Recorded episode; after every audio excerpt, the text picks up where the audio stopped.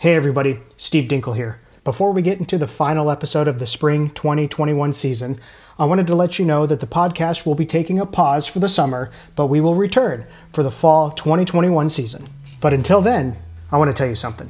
US News ranked Campbell Law School's advocacy program 15th in the nation in 2020, the only North Carolina law school to make it in the top 20 the advocacy program continues to perform well beyond more name brand schools in traditional advocacy competitions, bringing home regional, national, and international championships. But good advocacy doesn't just happen in the courtroom. It doesn't just happen in law offices or what we think of as traditional litigation or trial work.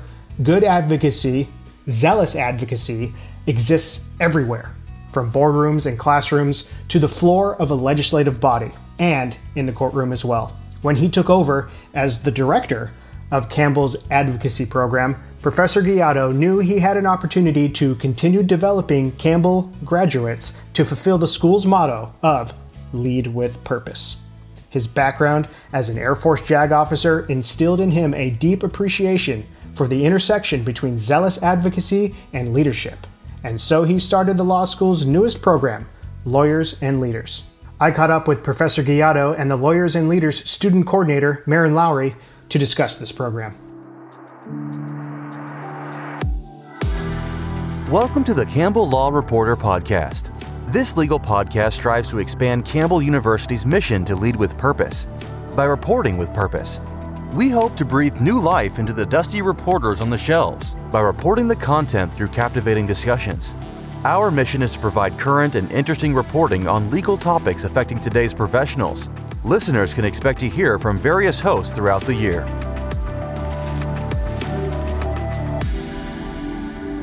Hello, everybody, and welcome to another episode of the Campbell Law Reporter. My name is Stephen Dinkle. I'm your host for today's episode, and I have the privilege of talking to two amazing people here at Campbell Law. One is my colleague, Marin Lowry, and the other is law professor, Professor Gatto. What we're talking about today is something that I think is very beneficial to everybody in this crazy world that we live in with learning from leaders in specific industries or just leaders overall. And Professor Gatto, you kind of are uh, the one in charge of a specific program um, at the law school about that. Could you let us know about that? Well, thank you, Stephen, for letting us be here. You know, beyond being a professor here, I direct our advocacy program. And one of the things that we are looking for was how do we kind of change the narrative of what advocacy is? I think sometimes we think advocacy is winning in the courtroom I tend to disagree with that assessment. I think it's more than that. I think you advocate in all facets of your life. And so one of the ideas was was we want to develop lawyers who are also leaders, that they can lead their communities, they can lead themselves, they can lead other people. And, and advocacy becomes part of that. It's kind of a triangle of thought. And so over the summer, Marin and I were talking quite a bit about much of the civic unrest with George Floyd and, and just the, the world at large being a problematic place. And seeing many of our colleagues, both from the faculty point of view and from the student point of view, struggling with how to respond. And one of the things we had talked about was generally speaking, lawyers are not equipped or given or taught the tools to be leaders, that, that we're taught to be lawyers. We're taught to think like a lawyer. We're not exactly taught to lead like a lawyer. And one thing that Mary and I share are both military backgrounds and, and beyond that, military officer backgrounds. And in that career field, you know, whether it's Air Force, Army, helicopter pilot, um, judge advocate, I think you're instilled with certain types of, of leadership education and given those tools on how do you lead. So the idea was how do we take that kind of training and translate it into legal education and start training and teaching lawyers to also be leaders. And from that point, you know, I kind of gave Marin the reins to kind of take take it for what she wanted it to be, and she's come up with this great program of lawyers and leaders. Marin, what what was your fire? What uh, really inspired you to take the reins of this? Oh gosh, I think as Professor Gatto said over the summer, we were in quarantine and i don't know about like i live on this peaceful cul-de-sac like a little slice of americana and it just felt like i was watching kind of the world around me burn and as i looked at all of these issues that were coming up, not just with racial injustice, but with the pandemic and the pandemic response and our political turmoil. I saw as a law school student in every single one of those scenarios, there's a lawyer involved. Like there's a lawyer in that room where a decision is being made, there is a lawyer making that decision.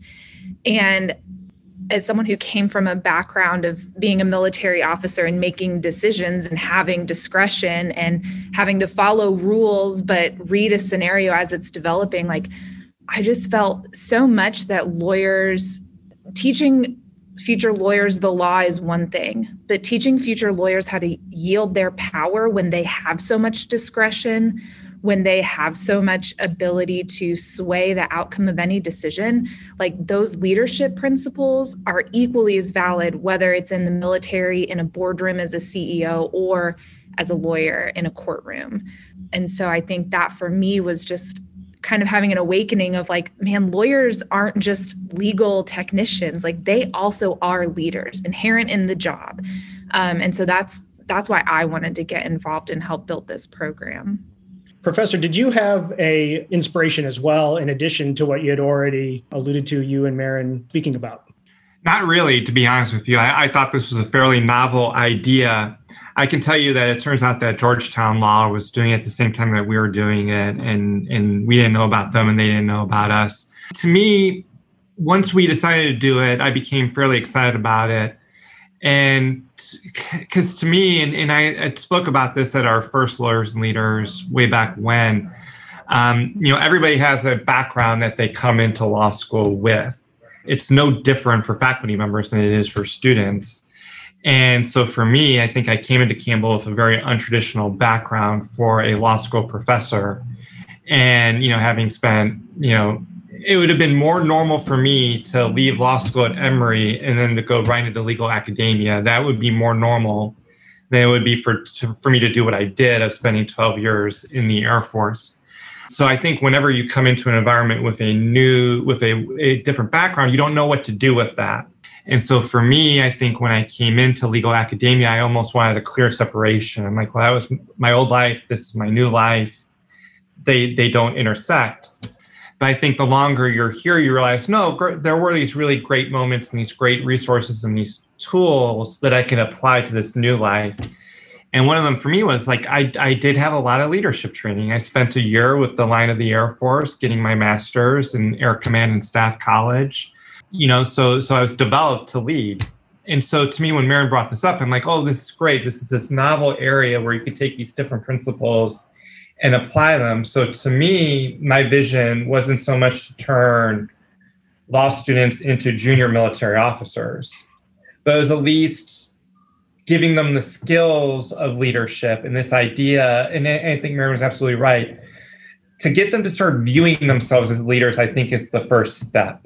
Um, you know, because it's easy when you're a lawyer to be like, well, I, I got to be about my client, or I got to be about my next paycheck, or I have to be about my next promotion. At least putting this idea in their head that wait a minute they could lead and, and being a lawyer is being a leader in your community. So to me and, and to be fair this is kind of my vision in class too. I want to be a voice in the back of their head right? Like i want you know t- five years from t- now when they're in a difficult legal situation they may not remember an exact event that we had but they may remember something that was said so that's my vision is to give them the tools that they need, even if they don't realize that they're absorbing those tools. So in terms of what our future holds, we still don't know for sure.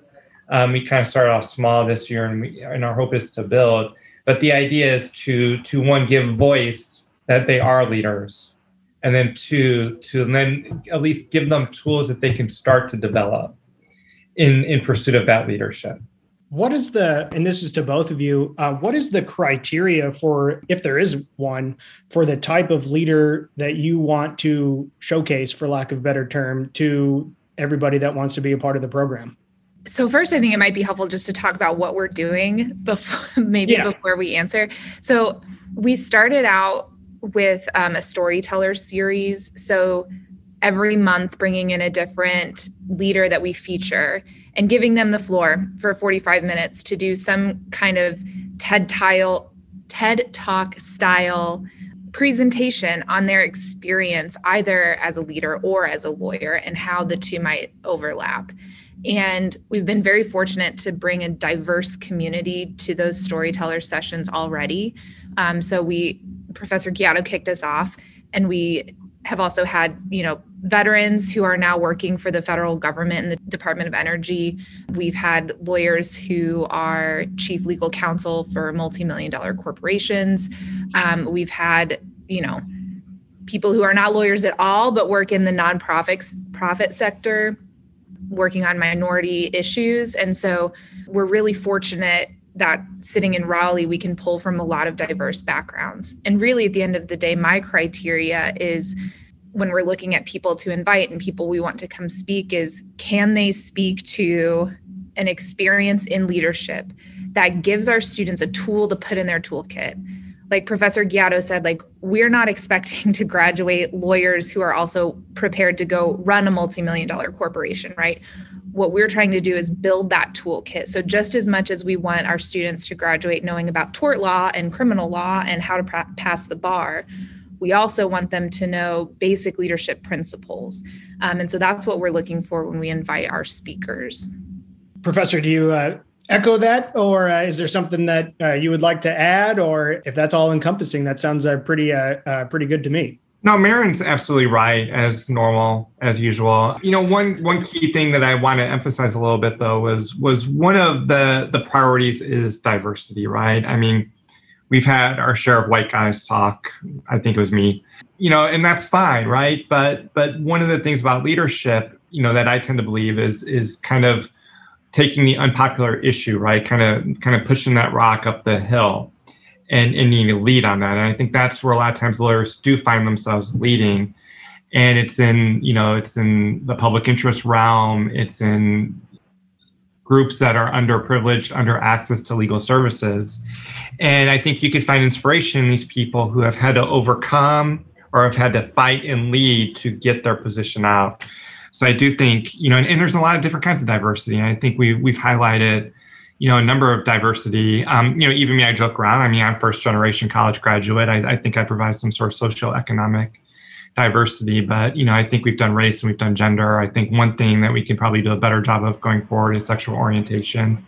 I think is kind of next on on our radar. But I do think leadership giving people leadership tools who need them right? Who need to to fight against institutional inertia is something that's very important to me.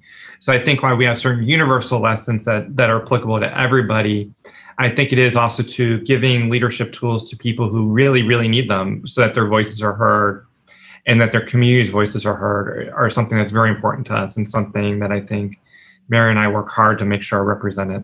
How do you think lawyers and leaders can create leaders out of the students and everybody else participating with really potentially uh, divisive issues. Um, usually, I wouldn't say that somebody is going to say, you know what, insert hot topic.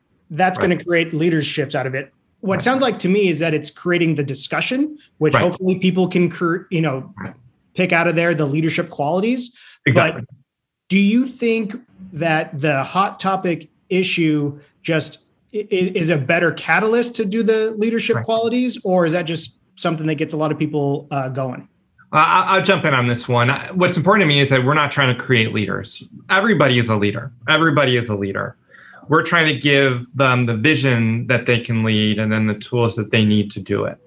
One thing I'm actually fairly proud of, and, and Mary can agree or disagree with me on this, I don't think we've touched hot button issues right? We have not like I mean you're, you're in my class now. Many of you who are listening have had me for Crim Pro or Crim Law.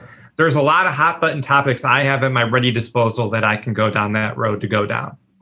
Um, you know, we've got, and if we wanted to really, you know, one thing like I think Mary and I could both fall back into the military very easily, right? And then there are hot button issues in there, right? Like I've been trained on how to work in a combined air operations center and be you know the second person you know the, the second to last person on a kill chain letting somebody know if that's a legal target right before they execute them. Right? There are hot button issues that we and you know Marin can speak to her experiences too.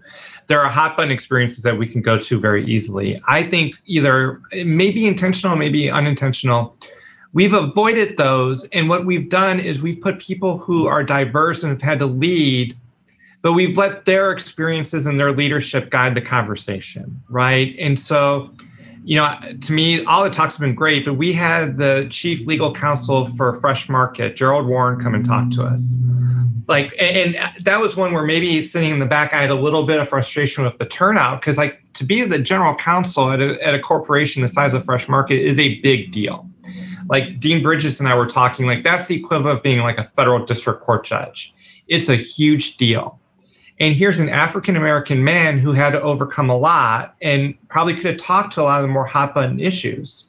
But instead was like, you know what? How did I lead in my life to get in this position? And then how can I make an impact in that position? So it's almost these people telling their own personal stories and not touching the hot button issue because the hot button issue is always there, right? He doesn't need to talk about what it was like growing up as a black man in, in Greensboro, North Carolina, to convey what it was like growing up as a black man in Greensboro, North Carolina, right? And I think that's what we aspire to, and and I think we aspire to. It's not I what I don't want. I don't want to provoke for prov- provocation's sake. That's not what we do in the academy, right? So so to me like I said, I could I have my boogaboo issues. I could do hot button issues all day long. When you just provoke, that's not going to be received well, right? So we want that leadership that can speak to everybody. That's universal. So you can be the most entitled person ever, and you can listen to the C, the chief legal counsel of, of Fresh Market. Like that's what I want to do to become a legal counsel. Or you can be a black first generation college student listening to that same talk. You'd be like, wait a minute, he looks like me, he acts like me, he talks like me I can do this. That's the goal. Marin, you're uh, nodding in agreement uh, a lot here. Um, what's going through your mind? Well, the first thing, of course, is um, we're not inviting a homogenous group of people to share the same leadership principles. I think the first thing is is by including a diverse experience of leadership, we're inherently getting people who have approached problems in different ways. And we're not saying any one of those is better or worse than another. And the goal then is to just provide examples of ways in which you can approach a problem or um, or be a leader in any given scenario. And and then that gives students the ability to identify, okay, well, when you know, Mr. Walden was sitting in the boardroom at Fresh Market and he's the only black guy. And everyone white in the room is like, what are we going to do in response to George Floyd? You know, like you can still take away the same lesson from Mr. Walden um, and apply it in your life. And that's to be, you know, fearless in the face of difficult conversations. And and I think, you know, again by presenting the opportunity to learn from people with diverse experiences again we're not saying this is right or wrong. We're saying these are your options. And we want you to learn from these options and put into your toolkit what you think is going to work for you. Um, and so yeah i like professor Gatto said we're we're letting the experiences of the people we invite speak for themselves. We don't we don't have to sit here and pound our fists and say racial injustice exists. Like no we doubt. don't need we're not here to prove that right? Like we're here to prove how people can react and lead through that injustice. Almost like if you perceive an injustice right? It, it doesn't so much matter if the injustice is real or not right? If you're an attorney and you're like i am perceiving this un- injustice. I want to fix it. That's what we want to do is we want to give you the tools to do that. I'm not i'm not making the normative judgment of whether your injustice is real or not. I don't know right? I can only speak from my own personal experiences, right? But I want, you know, if, if you're a young lawyer out there and you're a Campbell grad and you're like, this is wrong, I want to advocate to fix it. It's not so much what you can do in a courtroom, it's how you can lead, it's how you can build a coalition of other lawyers and, and, and lead from above and in the back. And, and that's the goal. That's the goal. So to me, I'm not so much concerned with what the injustice is. It's what do you do when you when you're faced with that injustice? It sounds like you're providing the the infrastructure to make those uh, appropriate decisions. And another phrase that comes to my mind is, as I've heard, is that you're not telling people how to think. You're you're actually just giving them what to think about. I'm talking to Marin Lowry and Professor Gatto about the Lawyers and Leaders program here at Campbell Law. Right after this, we are going to discuss what's in store for the Lawyers and Leaders program. Be right back.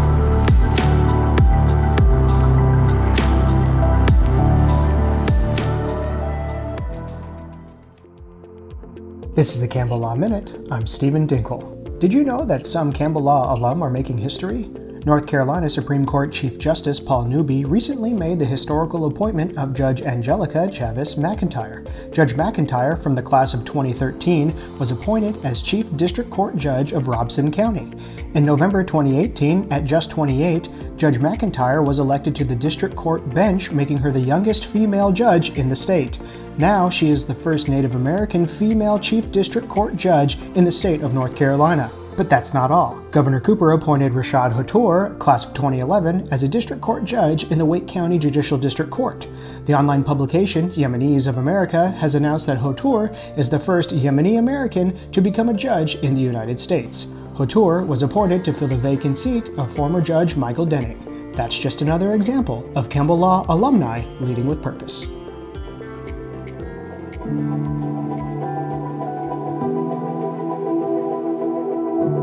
This is the Campbell Law Reporter.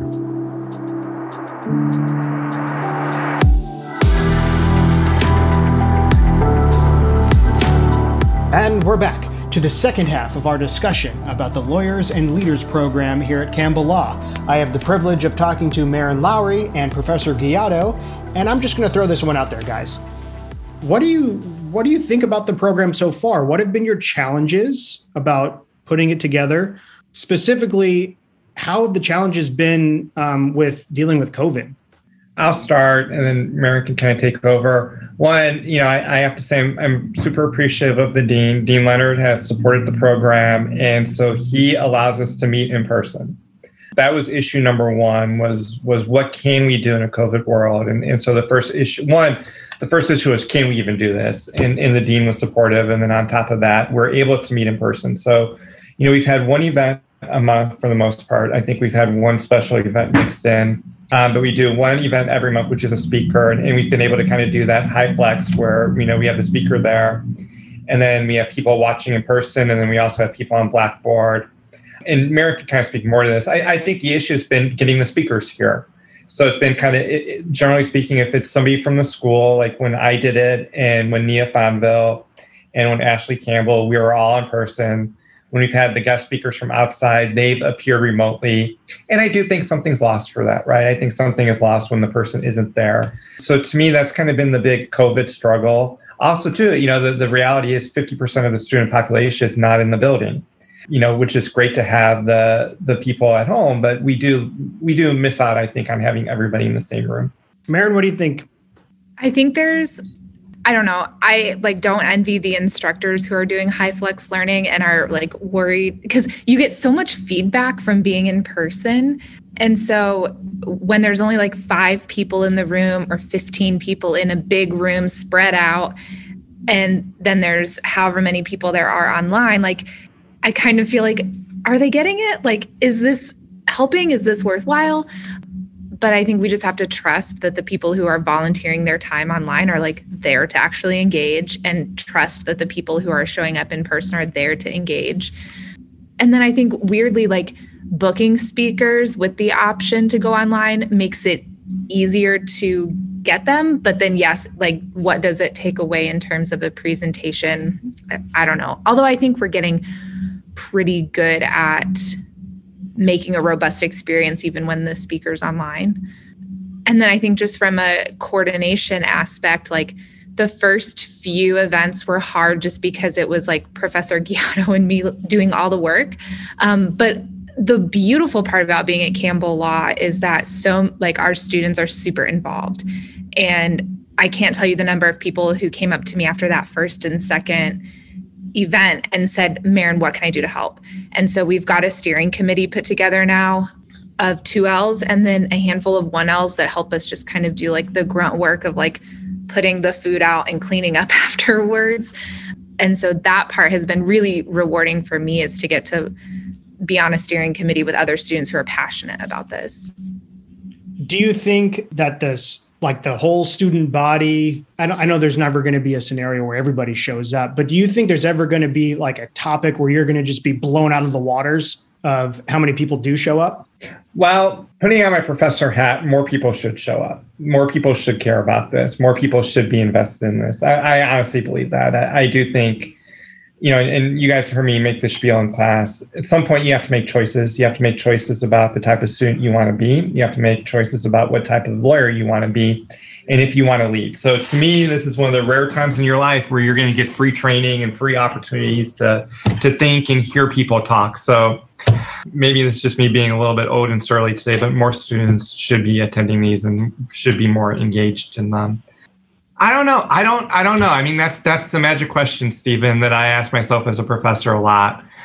Is there one issue that's going to drive out interest? I don't know. You know, two years ago, you know, we had a student, Robin Sanders, who brought in one of the speakers from the Central Park Five, and that turned into a huge event. You know, there there's something aspirational to that. I think Marin and I have talked about, you know, kind of our long term vision when COVID's gone, you know, or at least under control, right? Because it's never going to go away when we get to the point where we have large gatherings, you know, I would love to bring in somebody very, very prominent and somebody whose name alone will bring people in and and to take advantage of that, right? To take advantage of it and to have a huge turnout so that people can see what we're doing. But I'm also perfectly happy keeping it small and having the 20 to 30 students who come every month. Because um, to me, I mean, if we make a difference with one student, then it's all worthwhile but no, I mean, it would be fantastic to have one big issue that we bring in a nationally prominent speaker and, and it's, you know, 600 people there. Will that happen? I don't know. I don't know. Marin, do you think, um, you know, from you have the position of being somebody involved in the program, but also you're at the same, uh, you know, interaction with the students since you are one do you think it's possible that we could have uh, a, um, a, massive turnout like that uh, event that uh, professor was alluding to? Or do you think that's just uh, something that's going to happen when um, covid's gone? I think it's possible. I think it is aspirational. I think for me so fun fact i spent like almost a year as a youth director before i came to law school in this weird interim period of my life and I got really discouraged because there were like 25 kids who came to youth group regu- regularly. And then I took over the program and there were like 12. And I was really discouraged because the, the number meant something to me, the metric meant something. Um, but then I realized that the conversation I could have with 12 kids as opposed to 25 kids was very different. And so while I would love to have a big blowout event and like prove how important this is to the masses, I think I've I've become really comfortable with the idea that I would rather have deeper, m- more meaningful conversation with fewer people than um, perhaps a less deep conversation with more people. And again, like I'm I'm about the students who are committed to showing up and building their toolbox. And if that's 20 students or if that's 65 students or 100 students then great. Like we're going to keep programming this to be a diverse experience for students to build leadership tools no matter the number. Do you guys think that this program could uh, work together with other uh, groups um, within the school to kind of uh, um, kill two birds with one stone, so to say? Yeah, I mean, I, I think that's something that's on our radar. Um, you know, it, it, wasn't an official working together thing, but you know, on Veterans Day, you know, be perfectly honest, our school doesn't have a great history of doing stuff for Veterans Day. Um, so we did a special lawyers and leaders, and we had, I think, four of our veterans kind of talk about their experience and how it impacted them from law school it wasn't officially co-sponsored with MILSA, but I think there's a lot of interaction between the two. The the tension is, and I mean, this is just being honest, is that you know student organizations have a lot of restrictions placed upon them because of COVID. We don't because this falls under the advocacy program and under more of the faculty supervision. So we have a lot more leeway than some student organizations do. And in, in this COVID environment, we have to be careful not to abuse that. So I think long term is kind of COVID breaks down a little bit and student organizations can do stuff more in person, then I think we can kind of work together more. But, you know, right now, you know, there, there's always boundaries and limitations and all that stuff. And, and this is a non-student organization, which means a different chain of command, which means different options. You guys have uh, alluded to your long-term goals, and um, what other things? Yes, yes. Can I add something to that? Yeah so I think the way I would love to see partnerships happen too outside of student organizations is some of our speakers have been pretty topical. Um, so one of our speakers was from the Sustainable Forestry and Land Retention Project that deals pretty exclusively with minority land loss issues in rural North Carolina. And I reached out to our wills and trusts professors because those like estate planning is very important when you talk about minority land loss. And so I reached out hoping to have them encourage their students to come because we were talking about wills and trusts and estates. Um, and so I would love to see where we have some of those topical speakers who, who are touching on legal issues. I would love to see our substantive legal classes join in on those as well. There's a practical thing to it. You know, there's too many times where we're you know in these classes and we're so tunnel vision about the here are the facts here are the elements and but real world is you got to learn how to identify it and see how it plays into it. And i think personally speaking i think a lot of that is lost on how you know we're in academia here you go but sometimes you know the real world doesn't necessarily work as how your uh, um, te- textbook tells you. Yeah. um, so see, seeing that is great. The practical aspect makes people leaders. That's because outside of you know you got to practice you know what you're doing, and that kind of goes into one of the things of what I was uh, going to as on what your future goals are. You've alluded to some of them. Making it more practical or at least recognizing having specific classes um, be involved. Are there other type of things other than just speakers uh, coming in? Are there other things that you guys are thinking of that can be part of this uh, umbrella well, I guess this relates to kind of what you're just saying, Stephen. it's, you know, law school has a bad habit of stovepiping topics, right? You know, everything is is crim law or everything's criminal procedure.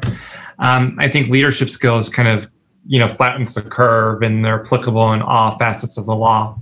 So to for this really to be effective, it, it needs to almost pervade, you know, the entirety of the law school, which is probably a little bit overly ambitious. But I do think, you know, what I try to do, I try to encourage my my faculty colleagues to incorporate leadership lessons and advocacy lessons a little bit in their curriculum, right? I mean, it's not that hard to do, right? You could put yourselves in the shoes of a party of one of the cases. You know, I, I try to do it subtly in Crim Pro, where I'm like, imagine you're the defense lawyer in this case. What do you do, right? Do you just say, well, he gave a confession, therefore we give up? Um, so I think, you know, c- kind of finding ways to kind of percolate it a little bit more um, personally, as a professor, I would like to offer a class in it. Um, I think that's kind of maybe potentially on the radar, like a two hour seminar um, to look at how you can apply these to legal principles. Um, and then that to me is kind of, you know, to keep on doing the leadership series, to incorporate an academic component to it in terms of the class or a seminar. Um, and I think Marin can kind of talk about some other things that we already have planned and that we're kind of trending towards in the future too. Marin, he called you out. yeah, he, he did call me out. Um, so, actually, coming up this March on the 16th, which is one of our spring pause days, um, that evening we're doing a movie night.